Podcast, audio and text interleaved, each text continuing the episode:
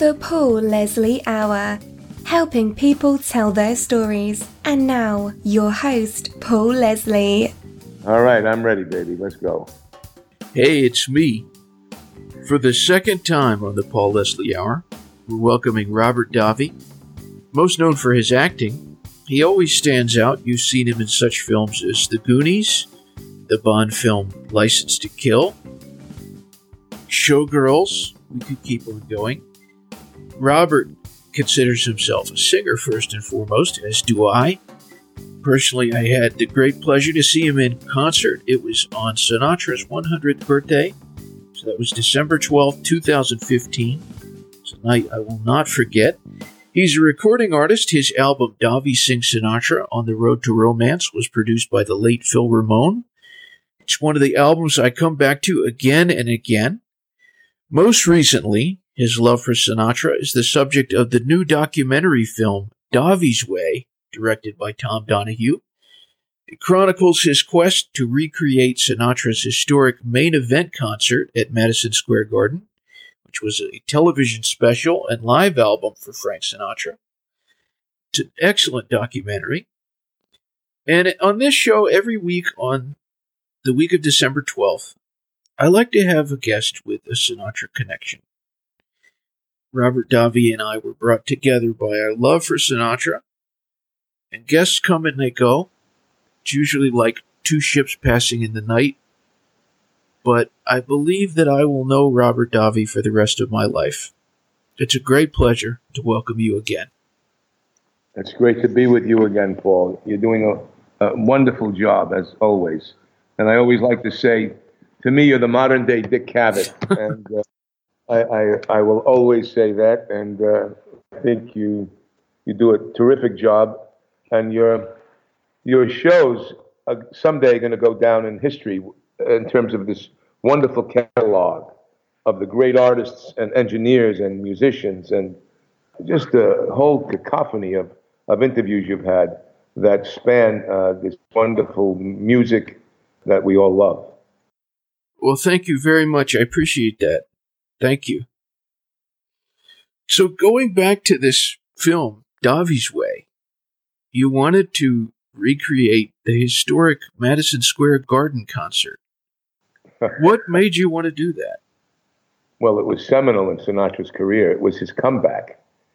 There was such an excitement. I remember growing up and being in New York in the 70s when this Madison Square Garden, the main event, was going to be.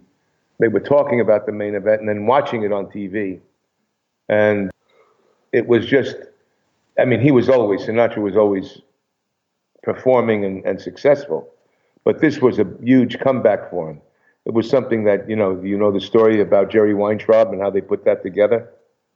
Tell us the story. But do you know it or not? No, I don't know it. Okay, so then if you don't, then most of your listeners may not. Yeah, this story was told to me directly by Jerry Weintraub at a restaurant in Los Angeles, a very well-known spot Sinatra would probably hang out in if he was around today, called Craig's, which is on Melrose. It was at a time of Sinatra's life when he was a little bit, I guess, he was doing Vegas and of course successful and doing concerts. So Weintraub was telling me the story that he gets a call about 7 a.m. knowing that Sinatra was playing in Vegas at the time and that he just probably had gone to bed. 7 a.m, he was probably hitting the bed, and he was talking to him, and he could tell by the tone of his voice that he was perhaps, I don't know if depressed, but frustrated, something in his voice. So Weintraub hangs up and decides to go to Vegas. He times it to go there to get there about 5 p.m. because he knows then Frank has to start getting ready for that night's show and waking up about then. So he goes there, meets him in Vegas, and he has a conversation with Mr. Sinatra saying, and Frank says, it's the same jokes, the same songs, the same this. I need something else. There's something. And Weintraub knew that. He says, an artist like Sinatra always you need another milestone. You need something else to keep you going, and not reinventing oneself, but to get the creative juices always flowing and exciting. He says to him, well, I got something for you, Frank. I'm working I'm working on something for you. Now, Weintraub was a young guy. He wasn't really known. But he had done something with Elvis Presley, and very successful with Presley. So Sinatra kind of was looking at him for something like that. And Weintraub said, well, you're not that kind of performer. You're not county fairs and this. He says, no, you're Sinatra. You're Sinatra. You're and just waxing eloquent. He had no idea. He kept telling Sinatra, let me work it out. I've got it, but I'll tell you in a little bit. And Sinatra kept pressing him, and he finally came, well, it's Frank Sinatra, Madison Square Garden, in a boxing ring, the main event. And just, that's how it was created.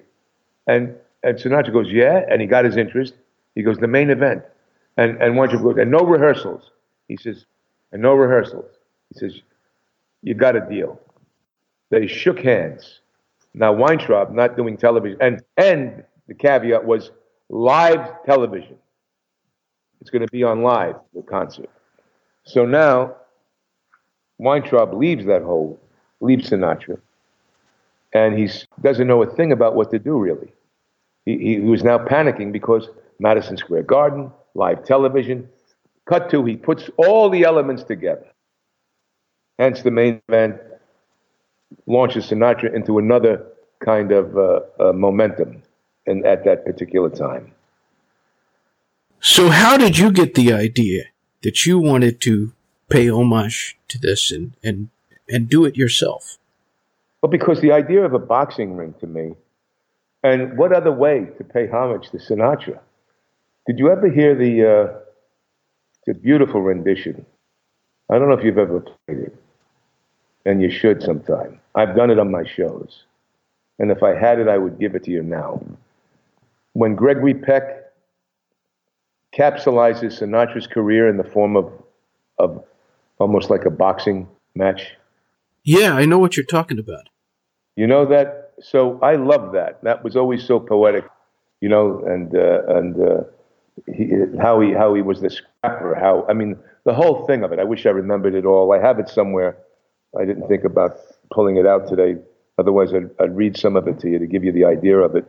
But that story said to me, the whole thing about Sinatra in that speech that Gregory Peck gave. And I felt that the main event, I could do a main event where I would have other artists come to Madison Square Garden and give their tribute to Sinatra that night in the boxing ring, tributing this giant of a entertainer. And that was my dream. That was purely my dream there, to have that, and I thought that I could, you know, maybe pull it off. Maybe it was too ambitious to pull off, and maybe I didn't have enough. I think a Tony Bennett could have pulled it off, you know what I mean? Yeah. Had he wanted. But I didn't have that clout in the singing world yet, really, to say, hey, I want to mount this and do it. And Phil Ramone knew of my idea and wanted to do it, you know? He passed away. But it was like, if Phil was alive, I think we would have pulled it off. The night of the concert, the subject of this documentary, how would you describe to our listeners that night? What words would you use? How do you mean? The night that I did that? Yeah.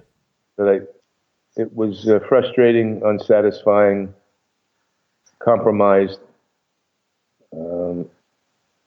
But also there was some great music still. In the doc, they don't use some of the, I mean, I sung a ton of songs. And there's some great, I mean, I was listening the other day because I'm going to put together, I think, a live album of all my, compiling probably a 2 CD thing of my shows from Melbourne, Australia to Macau in China, Estonia, Latvia, Sweden, Budapest, and this live performance album. And I was listening to some of that. It's really terrific, some terrific stuff in it. So, but it was, musically it was good, but in terms of what happened, it was not great. When you looked back and you saw the documentary for the first time, what did you think watching the documentary? I had to let go of my ego because I knew going in that I didn't want it to be a sanitized piece. I could have had it, you know, be a nice little commercial for myself and be and not. I wanted to show in the documentary, You know, you hear so many ways of how Sinatra was, or how this one was, or how Barbra Streisand is in terms of the difficulty artists have. You know what I'm saying? Yeah. On the set and things demands. We hear about this stuff over and over again, but no one really peeks in and sees the behind the scenes, the unmasked talent. And I wanted this, if I was going to do this, I wanted it to be unmasked. I wanted it to be raw. I didn't want it to be shiny. I didn't want it to be a facade. So I wanted it to be, you know, so that's where, you know, the frustration with kids and life and the whatnot of it all. Now, you just mentioned that you didn't want a sanitized commercial for yourself.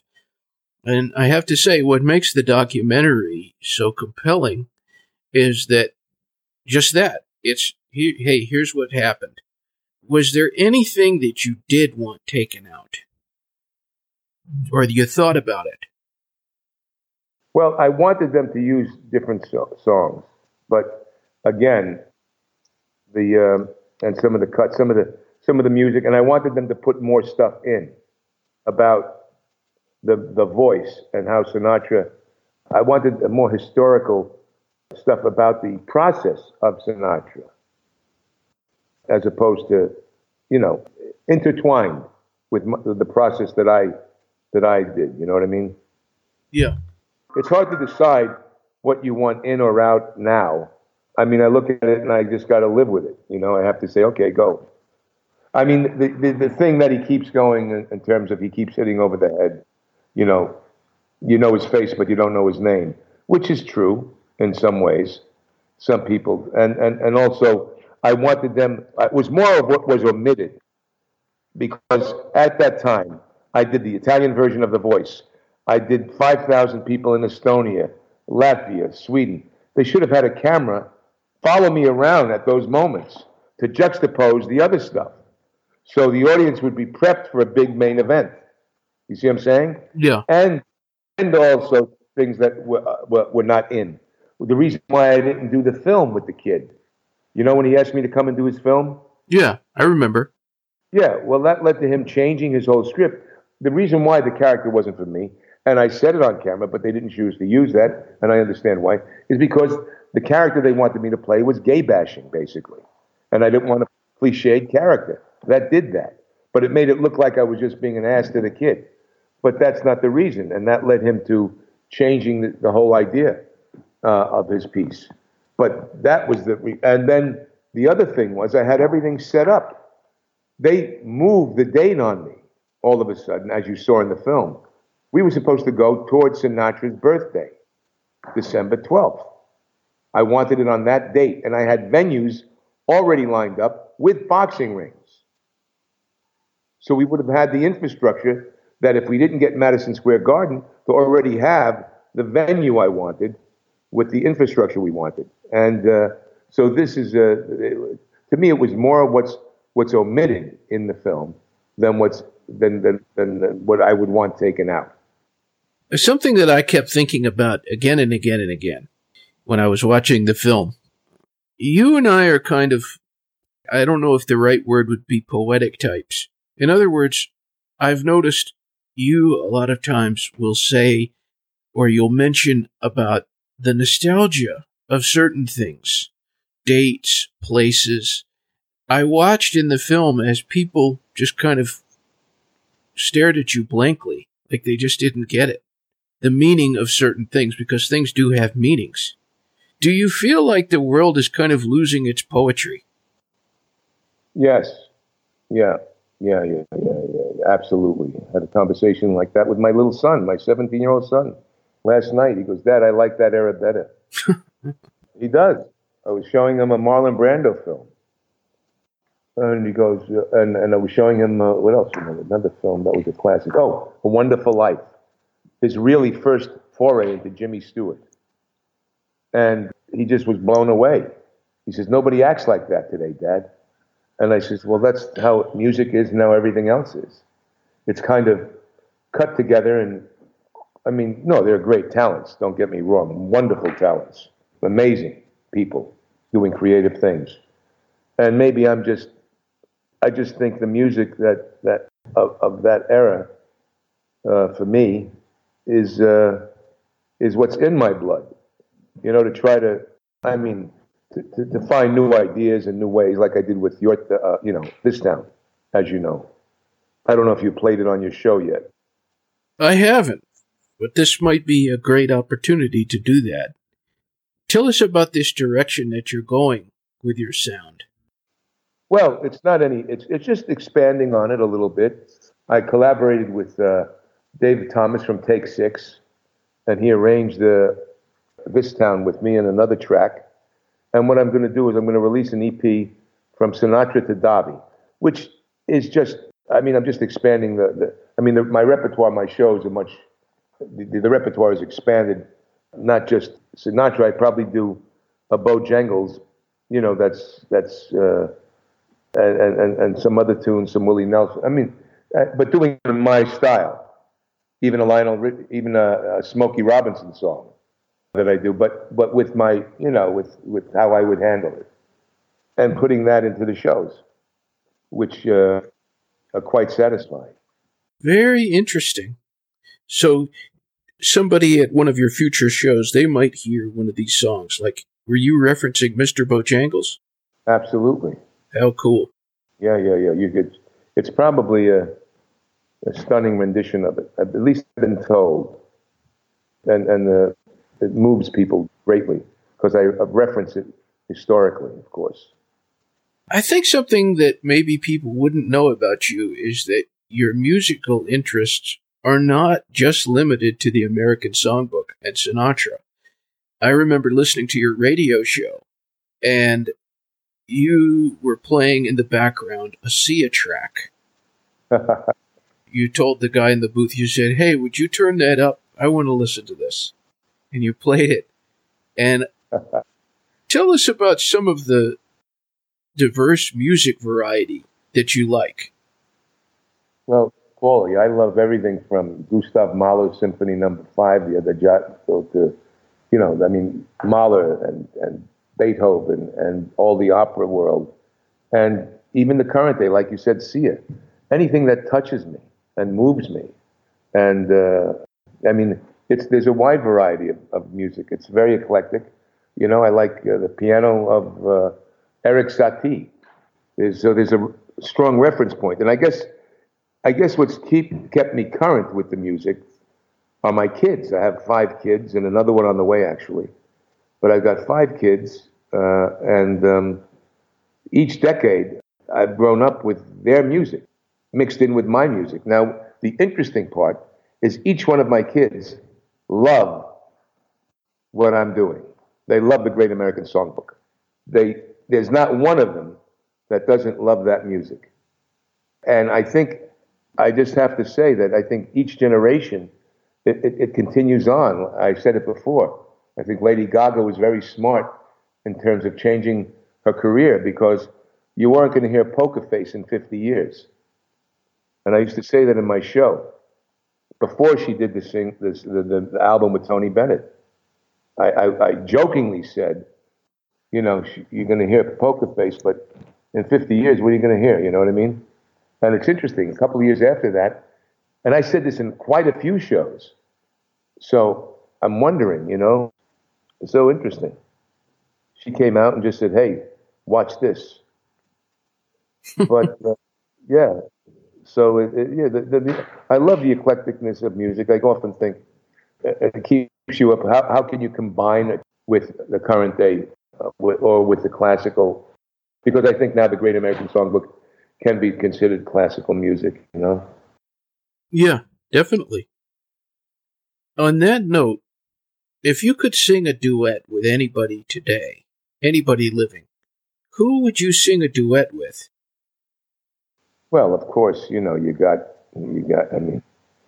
I mean, it would be great to do something with Streisand or Tony Bennett, you know, I mean, because just the iconic stature of that, you know, I mean, I would think something there would be, because of tradition, you know, the tradition of, I think that would be a very interesting, but there's other collaborations that would be very interesting, some modern day collaborations that could be interesting. I forget the name of the artist. One of my kids recommended one time. I forget who she was, female singer. Interesting singer. She's an interesting singer, and I forget, and modern day, you know what I mean? Yeah. Yeah, if I think of it, I'll text you at some point, but yeah, but after, I mean, that's who it would be. It was just maybe, I don't know, 2 weeks ago, maybe less, I saw for the very first time Bob Dylan in concert. Oh, did you see him? Did you go backstage? I didn't go backstage. Try? I didn't try. I showed up for the concert. I was absolutely drenched to the bone, freezing. Interesting story on how I got there, but I enjoyed the concert very, very much. And a lot of the listeners might not know this, and a lot of them probably do, that Bob Dylan has been interpreting the American Songbook, his last 3 studio albums. And he did a studio album. The first one, Shadows in the Night, there was a music video, great music video, for the song The Night We Called It a Day. Fantastic song that Sinatra recorded. And the actor who appears in the music video is Robert Davi, our special guest. So how did you come to encounter Bob Dylan? Well, I think his people were looking for someone to do the video with. And he's such a student of film and a student of music, of course, and he was doing Sinatra's thing. So I think the idea of having me in the video, him liking my music, Dylan liking my rendition of stuff, perhaps, and or of the people that knew him. I don't know, but he and I became great friends over 4 days of filming together 17 hours a day. Actually, he said to me one time, I don't know if he meant it or not, but he said, I taught him more about acting than anyone in his life in those few times, which was kind of nice. Very. Okay.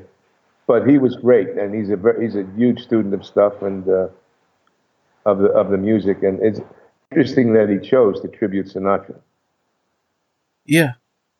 Getting to meet Bob Dylan, what did you think of the guy? What was your impression of him?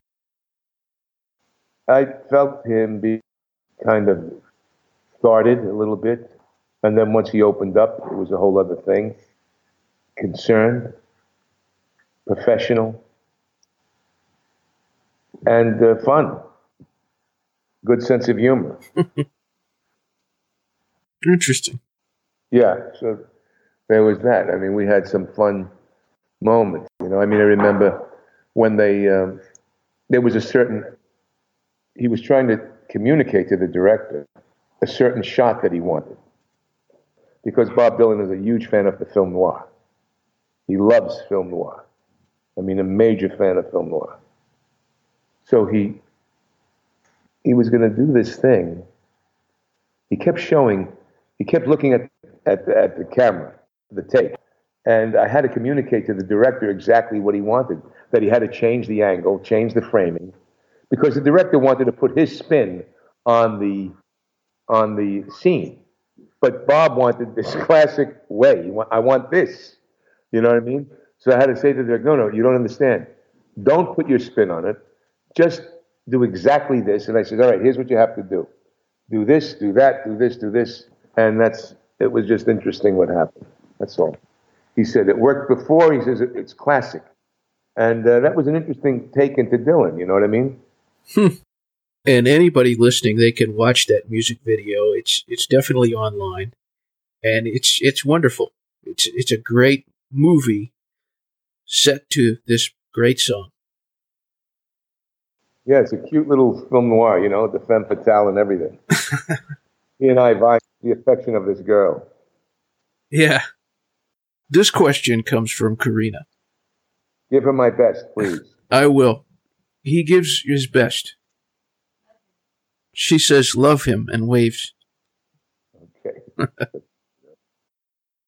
Your question is, what has been your strategy?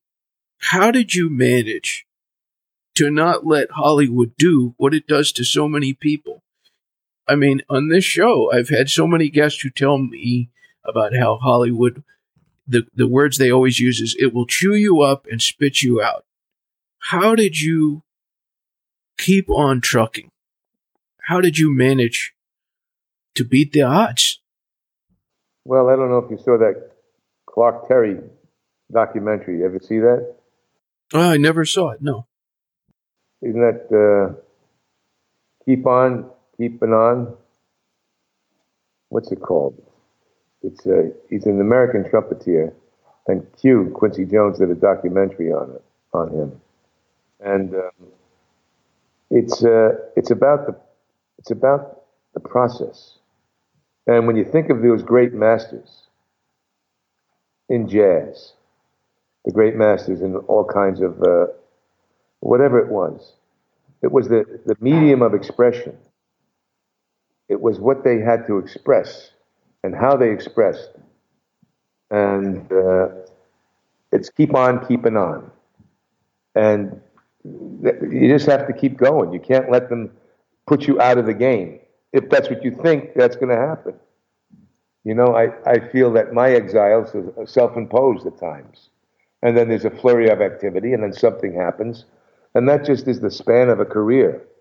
You know, I mean, how long do you want to... And if you have other interests, that's what's important, you know. For me, the music is... and I'm still filming. I mean, I've got the TV series now, Paper Empire, I'm doing. I've got the new film coming out, Appalachian. I've got another film we're finishing up called Mott Haven. Another film I'm going to be starting in January called Big Life. And like I said, the TV series. So it's did you see Your Move yet? I did a film called Your Move. You should watch it. You and Karina, you'd like it. It's a cool film. Luke Gust directed it first time. It's a thriller. But it's I don't think of you don't think of that. You keep thinking of deepening yourself as a spirit and as a talent. And yeah, the town can do that to you. More so politics can do that to you. But it can be harsh. But keep on keeping on is a pretty good statement. What do you think people get wrong about you? Wrong about me? Well, some may not. I think I mean, that's a difficult question to ask me because it could be, a lot of things they get wrong, depending on what they know me as or seen me as.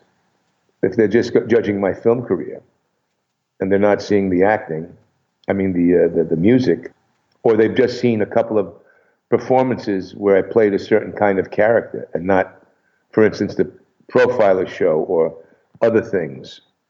You know, it's one of in some ways being underestimated. I think that's more of the thing, not having the in some ways more of the. No, it's interesting. I don't know quite what to say to that. I'm rambling around trying to come up with some profound answer, but there is none. I mean, underestimation would be the most thing, because I'm more of a Renaissance person, I think, than most people would think that know me superficially. I just want to kind of get from you what you think music can do, what the role of music is. And to get a little personal, I've been spending a bit of time in doctors' offices lately, and there were times where I was really, really hurting, but then the music would come through the speakers, and there would be just something soothing. There's a doctor, Dr. David B. Ferris, the best, most talented Mohs surgeon in Atlanta. And I just... What kind of surgeon? Music. What kind of surgeon? Mohs surgeon. What's a Mohs? Mohs is... It's when they think that skin might be cancerous And it's a very specialized kind of doctor where they, it's like, I'm probably doing a bad job at explaining what it is, but it's like they take a layer, then they examine what they have, and they keep going until they think that the problematic tissue is gone. So it might be several. Is it a mole surgeon or mole? Mohs, and it's spelled M-O-H-S, but it sounds like the Mexican food chain, Mohs. Oh, no shit. Okay. Okay. So this doctor, what's his name again? His name is Dr. David B. Ferris. David, like Ferris Bueller. Yeah, P-H-A-R-I-S. Ferris, oh, wow. Okay. He, so go ahead. So while you were doing this, what happened? The music that he was playing, it was just, I found that if I could focus on the music, I didn't mind that I was getting cut and stuck as much. Oh, God, yeah, right. What have you found the power of music to be able to do? Well, they know that it changes the brain chemistry. Music actually changes the brain chemistry. Did you know that? I didn't know that. It changes the brain chemistry.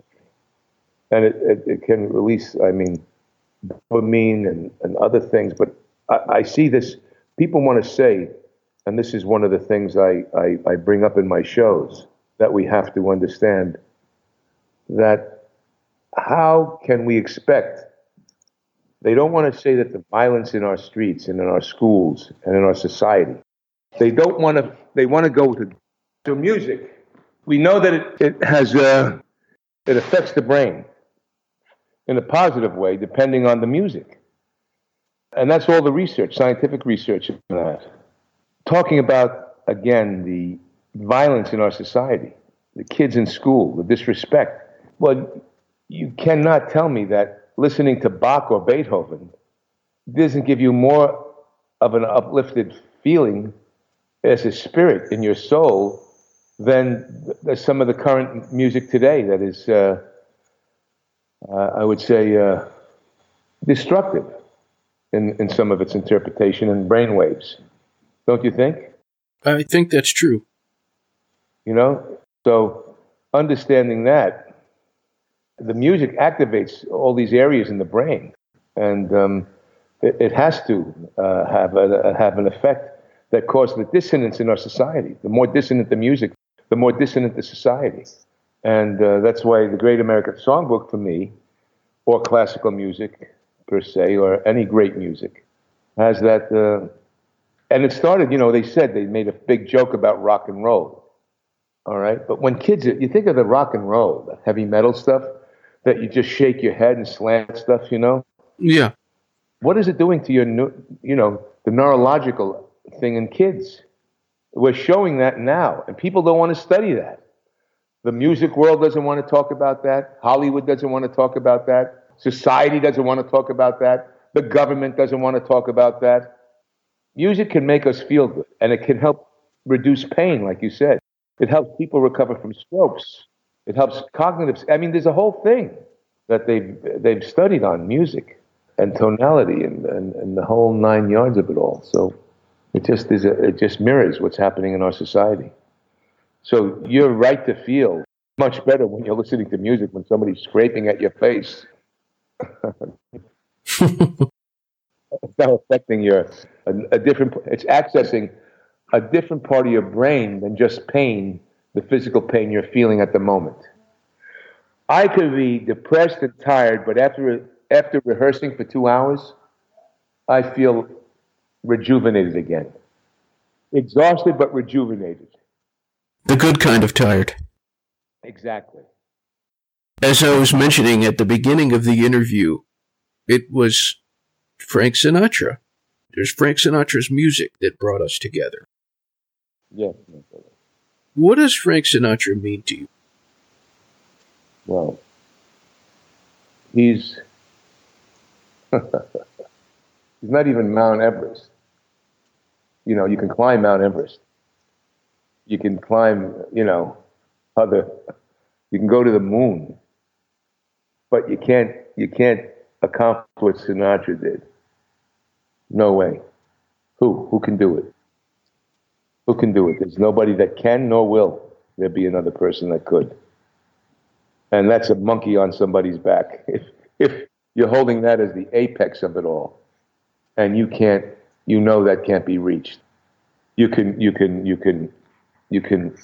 get an equal footing with the concerts, the live world. You know what I mean? But to have the song catalog, the continual song catalog, and the intelligence of which he approached every darn thing, the taste and intelligence, except for those years with Mitch Miller, which frustrated the shit out of him. But the taste and selective intelligence. And that's why people, when they want to look at Sinatra, you hear people say, I know people that don't know Sinatra, they don't know his voice, they have some distant scent of what he may or may not have been or is. And it's very frustrating to me when I hear people talk about him sometimes, not understanding really the depth of his artistry in film, in acting, and in music. And of course then the towering achievement he did for society with charities. I think I you came to that concert. Did I do the Mr. Anonymous thing? I don't think you did that. Well, you know what? Maybe because it's his birthday, maybe we'll do that today. How's that? You want me to read that to you? That would be lovely.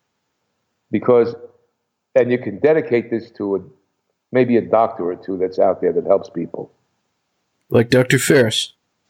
Like Dr. Ferris. Because it's so important, our sense of giving in the world.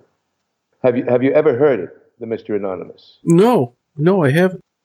Okay, if you've never heard it, it was written by a guy named Paul Keyes, and it was for the Variety All-Star Club party that I guess was done at NBC Studios. It was to build a wing for a children's hospital in Seattle, and all the greats were there. Cary Grant, Burl, many people. And Richard Burton. Do you know who Richard Burton is? Oh, yeah. Maybe some of your listeners don't know, but he was married to Elizabeth Taylor, but he was one of the great actors and one of the great speaking voices of all time. Welsh actor. Elizabeth, he spoke like this, to begin at the beginning of the spring moonless night in the small town. He did Beckett, but he had a great, great sound, Richard Burton. But anyway, he movingly acknowledged the man that was called Mr. Anonymous that night. And these are the words. I have never sung song with Frank Sinatra, never acted with him, shared his stage, nor been a member of an orchestra under his baton. We are, however, old friends of some 30 years, and I have risen to my feet to applaud his blazing artistry at numerous charity performances, raising countless millions for the victims of the world. Frank is a giant. Among the givers of the world, he stands tallest. He has more than paid rent for the space he occupies on this planet. Forged as he is from the legendary loyalty and compassion carefully hidden. Hidden because he has ordered it. Mr. Anonymous, you have asked to be. Mr. Anonymous, you shall be called. At risk of further offending you, I appear as the herald of grateful multitudes who have opened those unexpected envelopes, special delivering answers to their prayers, those awakened by late-night phone calls which remedied their problems only on condition they share your covenant of secrecy. Those who were surprised by signed checks with amounts not filled in. Those performers down on their luck who suddenly landed that role they never expected and still don't know whom to thank. And for untold beneficiaries of the caring and kindness of this splendid man, who truly is his brother's keeper. And they are legion. Those whose lives took a turn for the better because of this man. A street corner poet burnt to the bone with the fury of his own ambition, hoping someone would notice you. And they did notice you, Maggio. Thank you, Blue Eyes. God bless you, Mr. Anonymous. That's the end. Great. Thank you so much. So you never heard that before, have you? No, I never heard that. Huh. All the listeners out there, if they want more information, they can visit DaviSingsSinatra.com. They can also find you on Twitter at Robert John Davi. Do you have any parting words for our listeners? I want them to keep listening and follow you wherever you might be. And that have a wonderful holiday season. Merry Christmas. Happy Hanukkah. And look for updates of where I'm going to be performing and the show Paper Empire and the whatnot. And then just stay safe and sleep warm. And God bless. Thank you so much. God bless. And be kind to each other. You know, I think it's time that we try to find some more civility every single day. It was very depressing when I saw how during the Christmas shopping season, people were like pulling hair and beating each other up over items, over things, over material things. Kind of sad, wasn't it? Very sad. Yeah. Yeah. But anyway, God bless you and Karina. Until next time. Thank you. Until next time. Yeah, that's a great sign-off. Until next time, huh? Well, thank you very much. I appreciate this. I appreciate it, too, my brother. Thank you for listening to The Paul Leslie Hour. If you enjoy these interviews, please consider rating, reviewing, and subscribing to the podcast. You can help us by listening on the free Radio Public app. The show can also be found on iTunes, Stitcher, Player FM, or Overcast.